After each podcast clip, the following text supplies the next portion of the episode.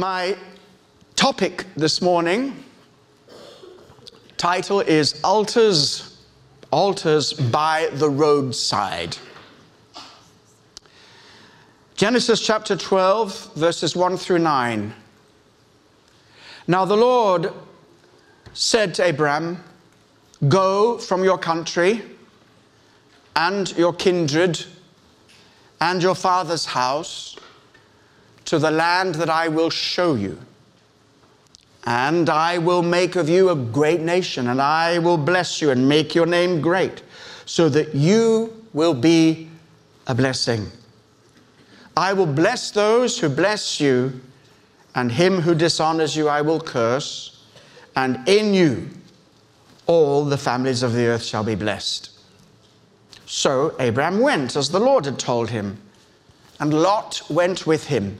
Abraham was 75 years old when he departed from Haran. Just let me pause for a moment and meditate on this scripture for my own personal benefit and thank God that I am still a young man. Hallelujah. If it begins at 75, I've got a few years to go. Oh, more years than you think. Okay. 75 years old, when he departed from Haran, and Abraham took Sarai his wife and Lot his brother's son, and all their possessions that they had gathered, and the people that they had acquired in Haran, and they set out to go to the land of Canaan.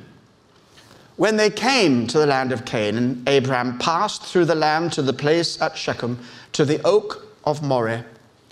At that time, the Canaanites were in the land. Then the Lord appeared to Abraham and said, To your offspring I will give this land. So he built there an altar to the Lord who had appeared to him. From there he moved to the hill country on the east of Bethel and pitched his tent with Bethel on the west and Ai on the east. And there he built an altar to the Lord and called upon the name of the Lord. And Abraham journeyed on, still going toward the Negeb. One of the old fashioned ways of describing a believer, we know it from church history, we know it from the age of the Puritans, we know it from John Bunyan's work. One of the ways that we describe one another is by the term pilgrim. John Bunyan's Pilgrim's Progress. Pilgrim means somebody that is on a journey, reminding us that our lives with God are a journey. We are going forward with Him, following Him. Discipleship is a pilgrimage. We are going step by step in the footsteps of Jesus. Abraham who is the father of it all, was a pilgrim. Genesis 12 breaks in halfway into the beginning of the story. And it's obvious in Genesis 12, verse 1, it says God appeared. It says, actually, the text says God had appeared. So this appearance was not the first one. And uh, Stephen tells us that as recorded by Luke in his uh, book of Acts in chapter 7. Stephen, as he makes his defense, his legal speech, his defense before the highest court in the land for the, for the, for the, for the Jews, the Sanhedrin, he makes his defense as being accused of speaking against the temple and against the traditions. And he stands up and says, basically, you want me to show how faithful I am to the traditions? Then let me give you, in my defense, a historical retrospective. I'm going to go back to the beginning. I'm going to let you know that I know all that stuff. And he begins with Abraham, which was the beginning in many ways of everything. God chose one man, Abraham, to reach all humanity. And Stephen begins by saying, The God of glory appeared to Abraham while he was in the Ur of the Chaldees. Now we meet Abraham in Haran and he's halfway on his journey. He started out in the Ur of the Chaldees, in basically what is in modern Iraq, kind of that kind of area. And God appeared to him It's wonderful how God makes himself known. When I share with my friends who at the moment don't yet know Christ or don't yet believe in the God of the Bible, one of their problems is if, well, if, if he's around, if he's here, why doesn't he show himself? And uh, actually, God has shown himself. God shows himself every single day. We need eyes to see him. And there are those special moments in history where God breaks in with real revelation in a way that changes the course of history for people, nations, and so on. And when you recognize that Abraham, back at that time, back in the Ur of the Chaldees, he was not a believer in the one true and living God. We can suppose, probably without too much difficulty, that Abraham was like his other fellow countrymen, that he had the same worldview as those around him, and, and he would have believed in polytheistic system. He would have actually focused on the sun, the moon, and the stars. They were great astrologers, and they, they believed that, that the heavens actually were the stars and the planets were actual spiritual beings, gods in some kind of way that influenced us. And that's how even astrology today is viewed. But Abraham one day discovered something. It is amazing to think of the created glory of God or the glory of God which is reflected in creation and to be dazzled by it, to be dazzled by the beauty of this universe in which we live. And the more we go on in history, the more we discover about it. But Abraham learned that day that he was to worship not the stars and the moon and the he- heavens, but he was to worship the God who made everything and everyone, including the sun, the moon, and the stars. And this was a life transforming revelation. And you and I need to walk in that revelation.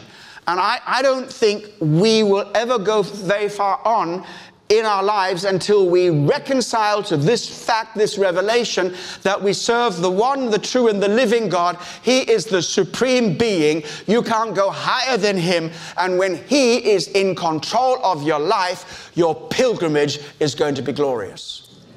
So he made half of the journey, settled in Haran, which is on the border of Canaan, stayed there some time, acquired goods, and so on. And then God spoke to him a second time and says, Now leave your kindred, leave this place, and go to the place where I will show you, which was Canaan. And so Abraham could look back at all of his journey and remember that God had spoken to him. Speak to his wife. Sarai, we're going to have a child, and so on. We are going to become prominent. God is going to use us to bless the nations of the world, but there was little of, of evidence for that at that particular time. And God had to walk Abraham through his day by day pilgrimage. And, and then every so often, God would break in to Abraham's life at just the right time, just the right moment to give him a refreshing, to give him a reorientation, to renew and revive his faith, encourage him, and to point him forward. This is exactly the season that we are entering now. We are entering a season of divine inbreaking where God is choosing to break afresh into our lives, to renew, to revive, to restore, to encourage, to bless, and to refocus us so that we will go on in the leg of the journey that God has for us. That's how God will prepare the nations for the coming of Christ. Times of refreshing from the presence of God. And when that happens, we take it with both hands. That's why today, you know, normally I would be saying it's 12 o'clock, you know, we've got to hurry up, but we must not hurry the Holy Spirit.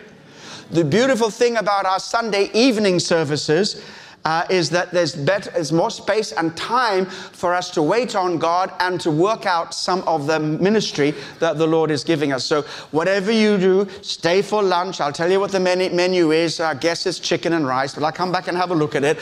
There's food here, but go out, whatever you do, but start to make a focus as well as your daytime ministry to the Lord in these services, the evenings, I believe, are very, very crucial. I hear of people saying Sunday evening is the place to be in Kensington Temple. Well, I agree, as well as 9 o'clock, 11 o'clock, and 2.30, and Sunday at 6. But seriously, uh, we, we, we're trying to make sure that we don't miss it, miss what God is wanting, uh, wanting to do for us. So, there's the scene. I've set the scene. Now, what I want you to notice that if Abraham continued on his journeys, we know he did, he could look back along the road. And a retrospective is very important to see how far we've come. You can't go forward by always looking back. But as your driving instructor has told you, or will tell you if you're not a driver yet, the rear vision mirror is there for a purpose. It's important to know how far you come. It's important to look back. But how do we know? How do we tell? Because so much of what we're involved in is invisible. So, in other words, we can't always point to physical things, but we can point to something. As we look back on any pilgrim's road, I believe it will be gloriously marked by milestones which are measured by their altars, the altars that they have built. As I look back on my life, I can remember great moments. It's not like this every day. One of the problems is if I pull all my glory stories together, put all my miracle stories together, and all the good stories together, squash 30, 40 years into 150 pages in a book, you'll get a wrong impression. Most of our days are lived by following the ordinary move of the Holy Spirit, the ordinary workings of the Holy Spirit. But of course, even the ordinary is extraordinary. Bruce is speaking at 2:30 today on it's time to get beautiful or something like that. Actually, the scripture is everything is beautiful in its time. So if you need beauty therapy, don't miss the 2:30 service. But the oil that will be put on you is the oil of the Holy Spirit. And yes, we are being made beautiful, we're being shaped by the Holy Spirit, and that is a glorious story. And it happens every day. We're being transformed moment by moment. And when we look back, we can see that. But as well as the ordinary supernatural work of the Holy Spirit, there are those times of very special inbreaking. Now, Abraham had it. We see that there was a revelation of, his, of God's word, and then it says God appeared to him. This is so important because, and we cannot overemphasize how important it is to focus on the presence of God. Because that's his covenant promise. That is the summum bonum, the ultimate promise of God. God promises himself. It's all about relationship. That's why you and I have been made in His image as super special beings human beings made in the image of God, made for fellowship with Him. So it's not just getting to know about Him, it's getting to know Him. It's not enough sometimes to know that God is with you by faith, and that's important. God wants us to engage with His felt presence so that when we go through the dark times, when we go as historians or church, church authors and writers and saints of God down the years have described it, go through the dark night of the soul or go through a wilderness experience. We are walking by faith because the God who we don't see, we know that He's with us at all times and God has prepared us for all of that. So now, whatever situation you're in, God wants to manifest His presence to you. Many of you have been through a time of brokenness, disillusionment, disappointment. Many of you have been through a, wilderness time. And, and, and for, that, for those who say, oh no, I, it's, it's, okay, it's okay with me, everything's okay, that's even more dangerous because when it's okay, uh, is probably not okay, and okay is not enough. Okay is not the glory of God and we can move into a complacency and we can get into a rhythm of life that traps us and excludes us from the good things that God wants for us because we are complacent. And uh, when God manifests His presence, He shakes things up. Uh, it's like an intensification of the Holy Spirit's activity. In my books on the Holy Spirit, one of the images that I've settled on is calling the Holy Spirit the Holy Hurricane. I wondered, I know hurricane sounds very destructive. You read the context, I mean it in a positive sense. But we know that the Holy Spirit will disrupt everything. And He disrupts everything to take it away, to reshape it, and to re- reposition us, and to refocus us, and redirect us. And so when the, when the hurricane wind comes, you know the scripture is so true. You don't know where the wind is coming from, where the wind is going. You don't know how to manufacture this. But when the hurricane is around, just, just you, you, you, you can be turned around on a sixpence.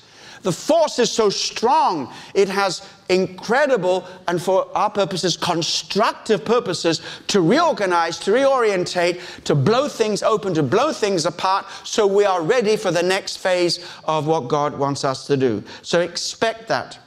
We also know that at times where God manifests His presence, it follows very hard on the heels of, or very soon following that manifestation of His presence, comes His word of promise. The presence draws us into relationship, but His promise leads us to fruitfulness. You see, Abraham's blessings are mine. We used to sing that, right? And what are Abraham's blessings? God says, through you, I'll bless the families of the earth. I will bless you. I will prosper you. I'll cause you to grow. I'll cause you to be an influence. And you will be a blessing to the nations of the world. God blesses us that we might be a blessing. It's about fruitfulness. One of the things that we focus on when we talk about high sounding vision and all the stuff that we say we're going to do, we don't just talk about it, we write it down. We don't just write it down, we pray it through. We don't just write it down, pray it through, but we do it step by step. We organize our church, our life, our ministry around the corporate blessing of God and move together as one body because we want to be a blessing to the city. We want to be a blessing to the nations. And it doesn't happen just by being in this building, it happens as we share Christ with people outside of it. So here we have the manifestations of his presence. Speaking of relationship, we have the revelation of his promise, speaking about fruitfulness, but also what we see here is a continuation of our pilgrimage that takes us deeper into our destiny. So, Abraham, as was the very last verse that I read, I think it was verse 9, it says this oh, I'm in the book of Acts now. Verse 9 of, of Genesis 11, Genesis 12. And Abraham, Abraham journeyed on forward, still going, still going. Are you still going today? Some of you aren't sure. Are you still going today? Are you still going on with God? Are you still going deeper with Him? Your best days are ahead. The greatest adventures are ahead. The greatest blessings are ahead. The fulfillment is ahead. Amen, amen. So keep going, keep going forward. Forward towards the Negeb. So here we have just a little slice of the story of Abraham, which is part of a continuing story, and the whole purpose is he is a pilgrim on the way. And so, how do we ensure that the encounter with God is built into our life, embedded into our hearts, that we move forward with it and don't leave it behind. Don't leave it behind. Is there something that we can learn from the story that shows us how, in times of blessing and favor and great grace, wow, that was last week's message, but it's hit me again one of the hallmarks of the move of God is the grace of God. Somebody needs to hear that today. Great grace was upon them all. Great grace is upon your life. You're not hearing me. You're not hearing me. Somebody's not hearing me. Don't be bogged down by impossibilities. Grace opens door to fresh possibilities. It's a new day. It's a new season.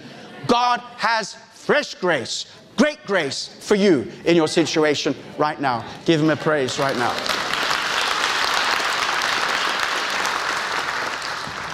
So, how do we make sure that our encounters with God are embedded in our life and we uh, make sure they become kind of permanent features? if we think about a journey, and uh, we have sat navs today, and they're great. You're driving along, and you forgot about the sat nav, and some woman or man, man's voice comes to the speakers. At the next roundabout, who said that? Take the third exit. So, thank you very much. That was helpful. It's the speaking sat nav, or it's just visually presented. But back in the day, we never had sat navs. Back in the good old days, in London, we had the A to Z. And you have to look it up. Or you would get the AA map of Britain or some other thing. Other uh, maps are available, just in case this, I'm going to be sued by non AA people. All right. And this was great fun. It wasn't great fun, but I'm pretending. It was great fun to open it up and to say, okay, you take the A40, then you take the M6, you do this and that, and you write it down, da da da da da da da da da. And then your other hand next to you have your navigator there helping you. But back, back, back in the day, back in the day, when I was a boy in Africa, we had no sat nav no A to Z. A to Z of Nakuru. No A to Z. No street signs. No streets. Just a road. And I can remember, I can remember almost, I'm almost quoting word for word. I can remember as a boy hearing the grown ups speak Oh, you take the track until you come to the big rock. and when you see big rock, dirt track, after that to the left. And you go to the left after big, big rock, dirt track left. Okay, go to left. And what? You come to a big tree. big tree. Oh, big tree. Then you take a right at a big tree. Then you come to a river. So you have rocks and rivers and trees, but you don't have road signs. This is way, way back.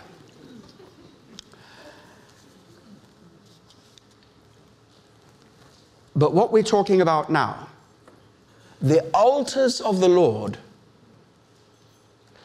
that Abraham built, they serve as milestones on your journey. Milestones on your journey. When we have an encounter with God, we don't just move on, we pause, we reflect, we replenish, and we move on in our journey. Building an altar Again, this is quite old fashioned spiritual language. We used to call quiet times your daily altar. There were books written about daily altar. Every day you build a fresh altar. You start the day with God. There is a daily altar. Yes, there is a daily altar. You start with God, you read the Bible, you pray, you refresh yourself, and you go on your journey. We used to speak of, perhaps we should do it again, of family altars. You build an altar in your family. I'm not talking about candles and, and, and an image and incense. It is the altar of your heart. In other words, you gather the family around a, a, a, the, the worship of God. And, and it's quite appropriate language because if you think about it, altars are built by priests. All right? Back in the day of Abraham, there was no priesthood. Every man was priest in his own house. Tribal leaders were kind of priests for the whole of the tribe. And now uh, uh, we are priests in the new covenant. And so we are right, it's right that we should be priests in the sense of building an altar of God and, and the sacred place of, of meeting with Him. And so building that altar is, is, is one of the key ways by which we take from the presence of God substance for our lives. We, we don't just respond and say, Oh, that's wonderful, come and pray for me again. We say, Yes, I am drawing from this season all that I need to b- embed it in my life, to build it in my life, so that as I go on my, in my journey, I carry it with me. As I go on in my journey, I have supplies for the future. I am prepared for the next stage of the journey, and I mark this stage by building an altar to God. Why do we build an altar? What does it mean, first of all? Abraham built an altar. We have to read between the lines and then get the whole picture to understand what it meant. But in the first instance, it meant gratitude. God does something for your life, you show your gratitude, you mark it in some way. And wherever we see pure gratitude, it is always response to pure grace. Pure grace. Pure grace. When God's grace comes, and God's grace came into Abraham's life, he didn't sit there saying, Hmm, I wonder if there is a God. He was doing his own business, doing his own thing, and God, by grace, revealed himself. And every time you see something of Jesus, something you didn't see before, you know it's the Holy Spirit of grace. We can't get anything from God by our own merits. And when we see, think about it, this man, a pagan idolater worshiper, worship of idols, a man who was probably into all the kinds of stuff where the darkness doesn't, where the light does not shine. But right there in the depth of his darkness, in the depth of his ignorance, sophisticated though he was, God revealed himself. Aren't you just so grateful that you are a believer today? Are, are, are, you saying to yourself, Well, I know. Yeah, I'm a believer. I did it. I worked it all out. Did you? You can't work anything out without God. This doesn't come by working out, it comes by revelation. The manifestation of God, the God who causes his light to shine in you. And when you see how all that God has brought for you changed your destiny, changed your purpose, given you such a future, such a hope, saved you, washed your sins away, made you a totally new person, fit for heaven itself. When you see that, you're grateful. Thank you. Thank you, Lord. So, out of gratitude of this great promise, this great manifestation, he builds an altar. Second thing, we realize that he does so in dependence. He does so because he's dependent. I'm going to make you a great nation. You're going to be the father of many nations. You and Sarai, you're 70 years, 75 years of age. I guess I'll discover it eventually when I get there, but things happen to you and you're not quite so capable as you were before. And anyway, Sarah was barren. So they're going saying, you know, I, we, we, we, um, my offspring's going to be everywhere. We're going to spring up everywhere. You know, where's Christian Life? Is Christian Life doing something? You know, no, it's okay. I'm talking about him. I want to know when he's stopping. How many kids is that now? what a baby boom. But it's all very well for us to joke when you're young about that, but when you're old, and he had a long time to wait. Wasn't he 99? Sarah, where are you? It's time to fulfill the promise. What's that, dear? Speak up. I said it's time to fill the promise. Oh. Hallelujah.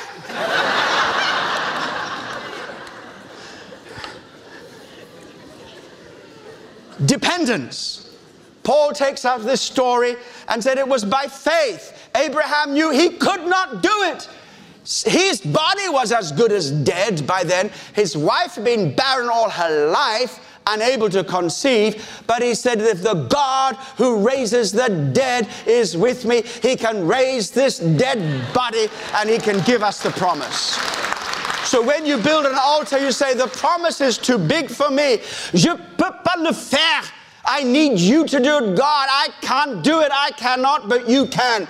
Do what only you can do. I'm building an altar. It's got to be God Where are you in your life where you know it can never be you? It has to be God. Has to be God. Moments of desperation, difficulty, and sheer impossibility, build an altar of dependence to the Lord because you yourself cannot do it. It's an altar of commitment. I believe it's this is what he was saying. When he built that altar, not only was he reflecting, not only was he giving tribute to God and gratitude and demonstrating his dependence, he was also saying, Amen. I commit to this. I believe it. I commit to it. I believe it. I commit to it. I consecrate my life to it. Every staging post in my life, every filling station, every moment of significant refuel has involved a deeper consecration in my life. And flesh is flesh is flesh. Whether it's Colin Dye, flesh, Gabriel Chan, flesh, or your flesh. So we all have the same issue. Flesh resists. I was sharing with staff this week saying, I don't know if I've got it in me to go to the deeper levels of repentance that are necessary to steward this move of God. What a dumb thing to say. Why is it dumb? Is it dumb to admit that I need deeper and fresh consecration? Is that dumb? I'm sure you would say, that's good. We, we see that. if you see it, that's good. We all need to go deeper with God. The dumb thing is, even to think you got it in yourself in the first place. Of course, I don't have it in me but neither do you. But, but, and yet we do, because it's not me, it's Christ in me. It's not you, it's Christ in you. And I am so sure that this move of God that we're going to move into and entering into is going to be very special grace for us to rise up in levels of holiness and consecration in which we are flowing with God, not just speaking in tongues or laying hands on the sick, but walking in higher levels of righteousness and purity, not in a religious, legalistic way, but because we're, we're so close to Him. And that's all we want. That's all we want. I was reading a quote by C.S. Lewis this week in which it's quoted in the context of helping people who are struggling with sin in their life and, and the desires that have been somehow uh, reignited in them. And C.S. Lewis says, God never looks upon our desires as being too strong. Not only because He's stronger, but He looks upon our desires as being too weak. In other words, our desire for life is too weak, and we settle for second best. He said it's like kids playing with mud in the back garden, not knowing that they can build sand castles by the sea. Don't settle for anything less than the best.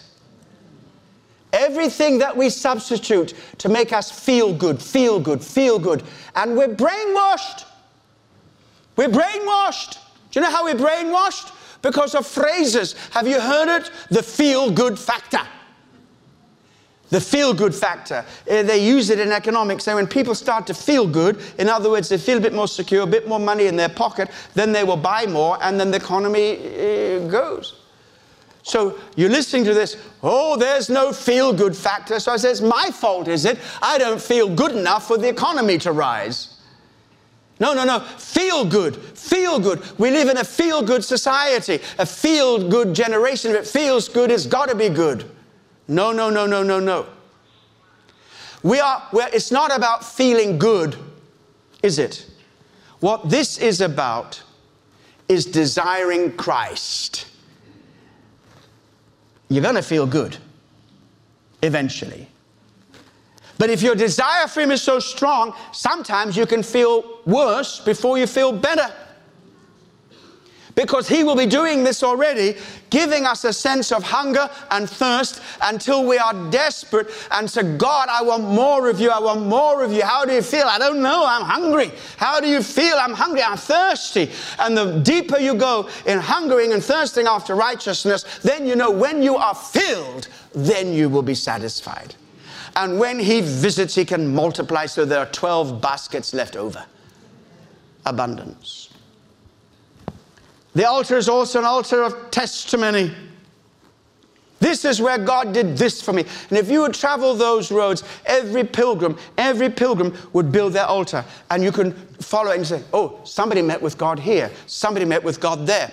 And as we look at our society today, there are altars to God everywhere altars to God everywhere.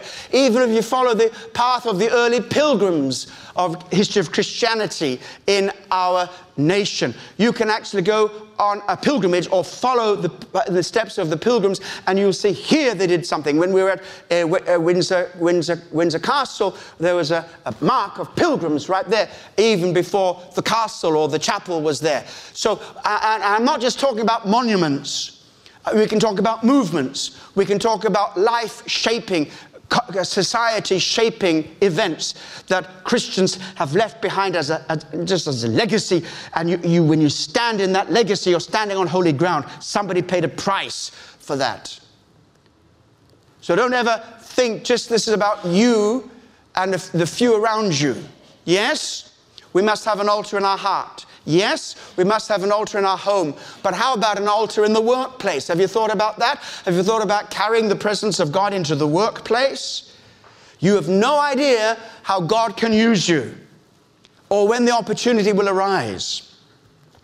Many years years ago, there was a BBC television program called Your Life in Their Hands. Do you remember that? No, it's best to say nothing because it was a long time ago. It was a medical program in which they featured, um, you know, a, a, fly on the wall documentary, and, and, and they looked at various cases, followed people through the progress of a life saving um, operation or something. And so the whole program was your life in the hands of the medics. And the program that was to deal with open heart surgery, the surgeon who was invited to participate at that part of the documentary, one of the most eminent heart surgeons in our country, was a believer. Some of us knew him. He was a believer. And there he is, television cameras are rolling, everything is in place, and he's all, he be, he be scrubbed up, he's got all his greens on and all that, and he's all ready. He's got his hands like that. You know, what a horrific sight to see a surgeon coming at you like that. But anyway, the poor person was unconscious, and there he goes.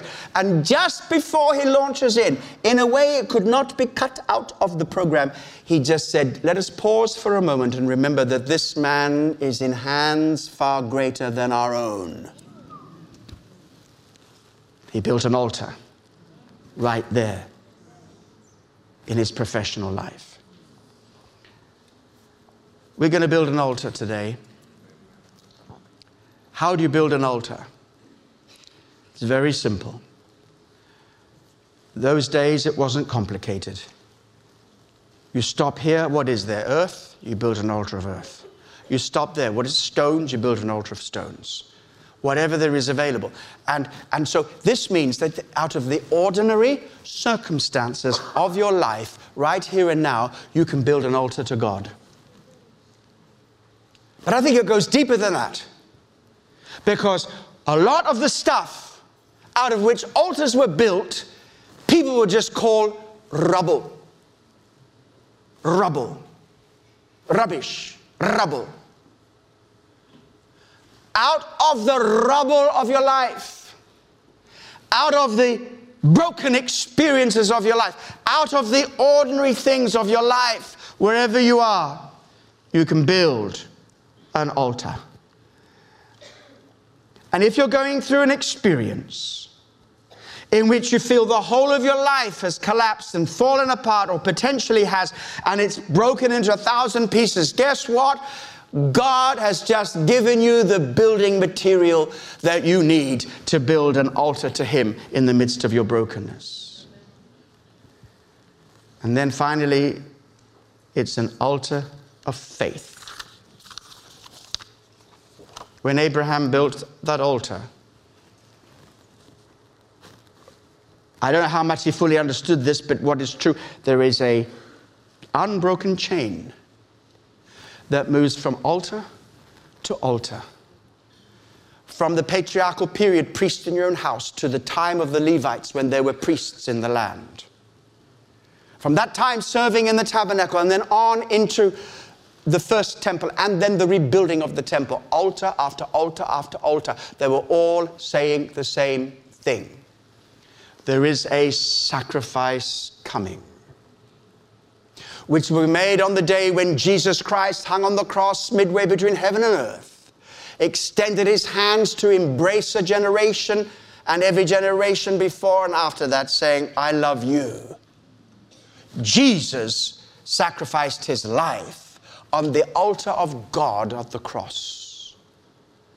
But that altar is empty because it was not just a dead sacrifice he rose again from the dead.